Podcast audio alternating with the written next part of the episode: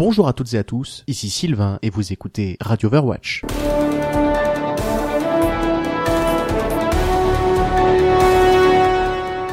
Bonjour à toutes et à tous et bienvenue dans cette nouvelle chronique de Radio Overwatch. J'espère que vous portez bien et que l'année deux mille dix-sept débute sur les chapeaux de roue pour vous. De mon côté, ça va très bien, d'autant plus que depuis hier soir, c'est-à-dire depuis le trois janvier, la nouvelle carte Oasis est enfin jouable pour tous les joueurs d'Overwatch, que ce soit sur P C, P S quatre ou Xbox One, aussi bien en partie rapide qu'en partie classée. Oasis avait été annoncé début novembre lors de la BlizzCon et était jouable depuis fin novembre sur le royaume public de test. Le producteur du jeu, Jeff Kaplan, avait promis une sortie au tout début de l'année deux mille dix-sept, on ne pourra donc pas lui reprocher de nous avoir menti. Si vous ne l'avez pas encore vu, je vais vous citer rapidement la description officielle fournie par Blizzard qui, je trouve, donne une bonne première idée de l'ambiance qui s'en dégage.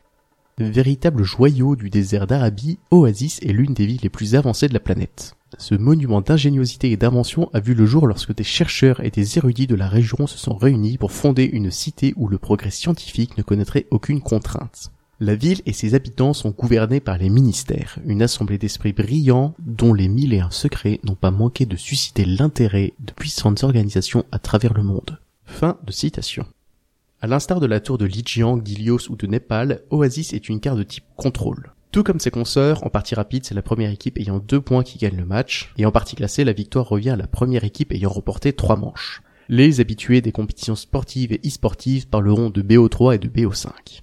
Comme pour les autres cartes de type contrôle, Oasis est décomposée en trois zones distinctes, trois mini-cartes, et Blizzard a eu quelques idées qui apportent un peu de fraîcheur. On va voir cela point par point. La première des mini-cartes est le village. Elle a deux particularités qui la distinguent de toutes les autres cartes du jeu. La première, c'est la présence d'une route en périphérie. Forcément, qui dit route dit voiture, et ne vous y aventurez pas trop car elle circule assez vite pour que ce soit la mort assurée si vous vous faites percuter. Cependant, avec un bon timing, on peut y aller et en sortir indemne. C'est donc plutôt à déconseiller aux fans de Chopper, mais les flanqueurs tels que Genji, Tracer ou Sombra devraient pouvoir passer par là sans trop de soucis. Notez aussi qu'actuellement, si des joueurs protégés par la barrière de Zarya se font percuter par une voiture, cela va charger très rapidement son canon à particules. Je ne serais vraiment pas étonné que Blizzard revienne tôt ou tard là-dessus si Zarya devient une incontournable de cette carte, mais les choses étaient déjà telles quelles lors de la phase de test, je pense donc qu'ils sont tout à fait conscients de cela. La seconde nouveauté du village, c'est la présence d'un jump pad. Si vous aviez joué au Lucio Ball pendant les J O D T, vous reconnaîtrez sans doute cette mécanique. Pour vous donner une idée de son implémentation sur la carte, imaginez une tour par laquelle vous entrez au niveau du sol et qui vous expulse à son sommet en une ou deux secondes, un peu comme un canon. C'est un élément qui permet de donner de la hauteur du coup à des personnages qui n'en ont normalement pas la possibilité. Et d'ailleurs, c'est assez surprenant la première fois que l'on voit débouler par là un Bastion sous ulti ou un Reinhardt nano-boosté. Jeff Kaplan s'était exprimé à ce sujet en disant que si ce jump pad était une première sur une carte d'Overwatch, d'autres pourraient faire leur apparition si les retours étaient bons. Et des parties que j'ai pu faire sur le royaume public de test, j'ai justement trouvé que Blizzard avait été très raisonnable avec ce concept, voire même un peu trop timide. En fait, le jump pad me semble être un peu trop excentré du point de contrôle et il n'offre pas un temps de vol très long. Du coup, la bonne nouvelle c'est qu'il ne crée pas une rupture très importante au point où tout le monde serait obnubilé par ce qu'il pourrait en sortir. Je pense qu'il permettra de voir de temps en temps de nouvelles actions de la partie sortant un peu de l'ordinaire, mais de façon générale, je trouve qu'il n'apporte pas tant de dynamique que ça sur la carte. Mis à part ça, j'aime plutôt bien le village. Je trouve qu'il offre beaucoup de possibilités pour pas mal de personnages. Il y a de nombreux murs autour et sur le point de contrôle qui vont souvent gêner l'action, mais en contrepartie, il y a un balcon qui offre une vue imprenable sur l'objectif, ce qui permet de réaliser de beaux assauts. Du coup, je trouve que la notion de contrôle de terrain prend vraiment tout son sens ici, car en plus de la zone centrale, il y a d'autres points clés importants. Je vais maintenant passer à la deuxième mini-carte d'Oasis, le Sanctuaire. Ici, ni voiture, ni jump pad, nous voici dans ce qui semble être à mi-chemin entre un centre de recherche et une bibliothèque. J'aime beaucoup d'ailleurs l'ambiance proposée par Blizzard sur cette mini-map, avec une mention spéciale pour les petits robots scientifiques qui vaguent gentiment à leurs occupations dans leur coin. Mais pour les joueurs, la véritable particularité du Sanctuaire, c'est la présence d'un sous-sol situé juste en dessous du point de contrôle. Pour bien vous expliquer, au centre de la carte, on retrouve donc la, la zone à contrôler, et il y a un trou béant en plein milieu qui est simplement protégé par une petite rambarde pour éviter de tomber bêtement. On peut décider de sauter par-dessus cette rambarde, et on se retrouve alors un étage plus bas avec un gros pack de soins. Il me semble d'ailleurs que c'est la première fois qu'on a un gros pack de soins qui est accessible aussi rapidement depuis l'objectif.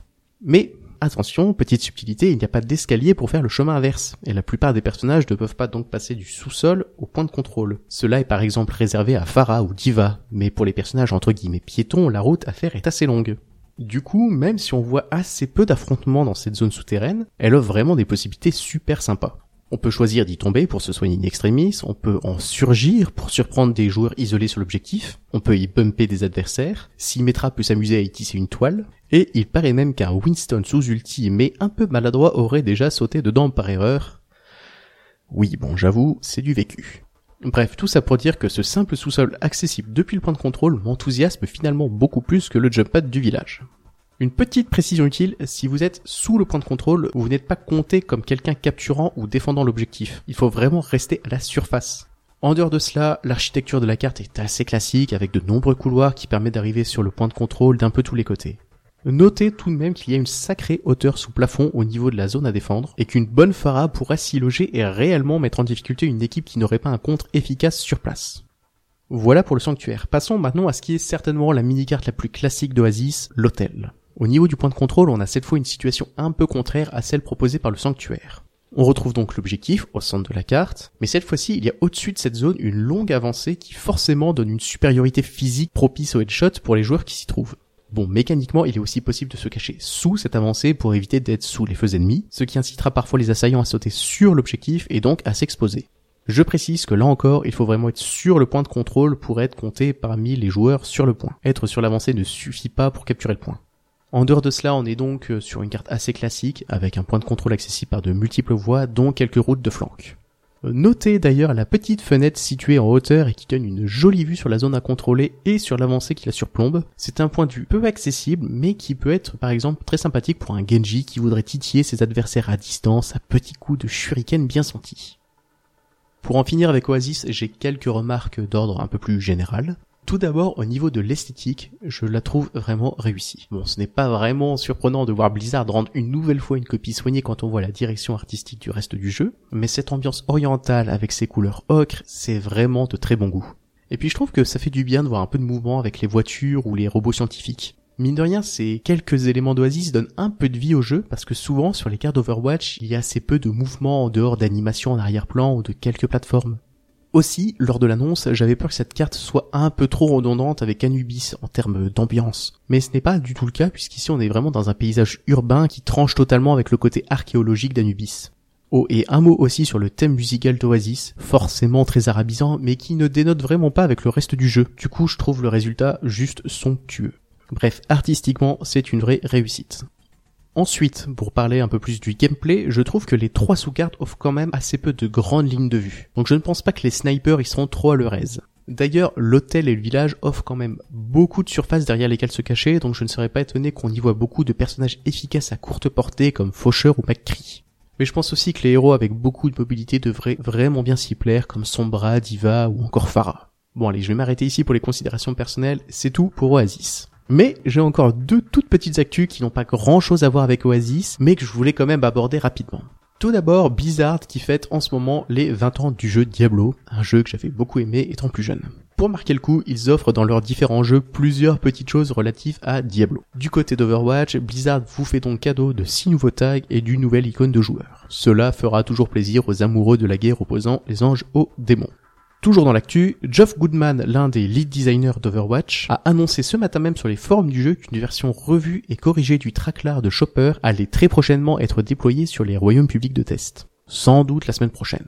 Beaucoup de joueurs se sont plaints de cette capacité que moi-même je considère comme étant l'une des plus buggées du jeu. Sincèrement, je pense que l'on s'est tous fait agripper au moins une fois alors qu'on était caché derrière un mur. Donc bonne nouvelle puisqu'a priori cela sera bientôt de l'histoire ancienne.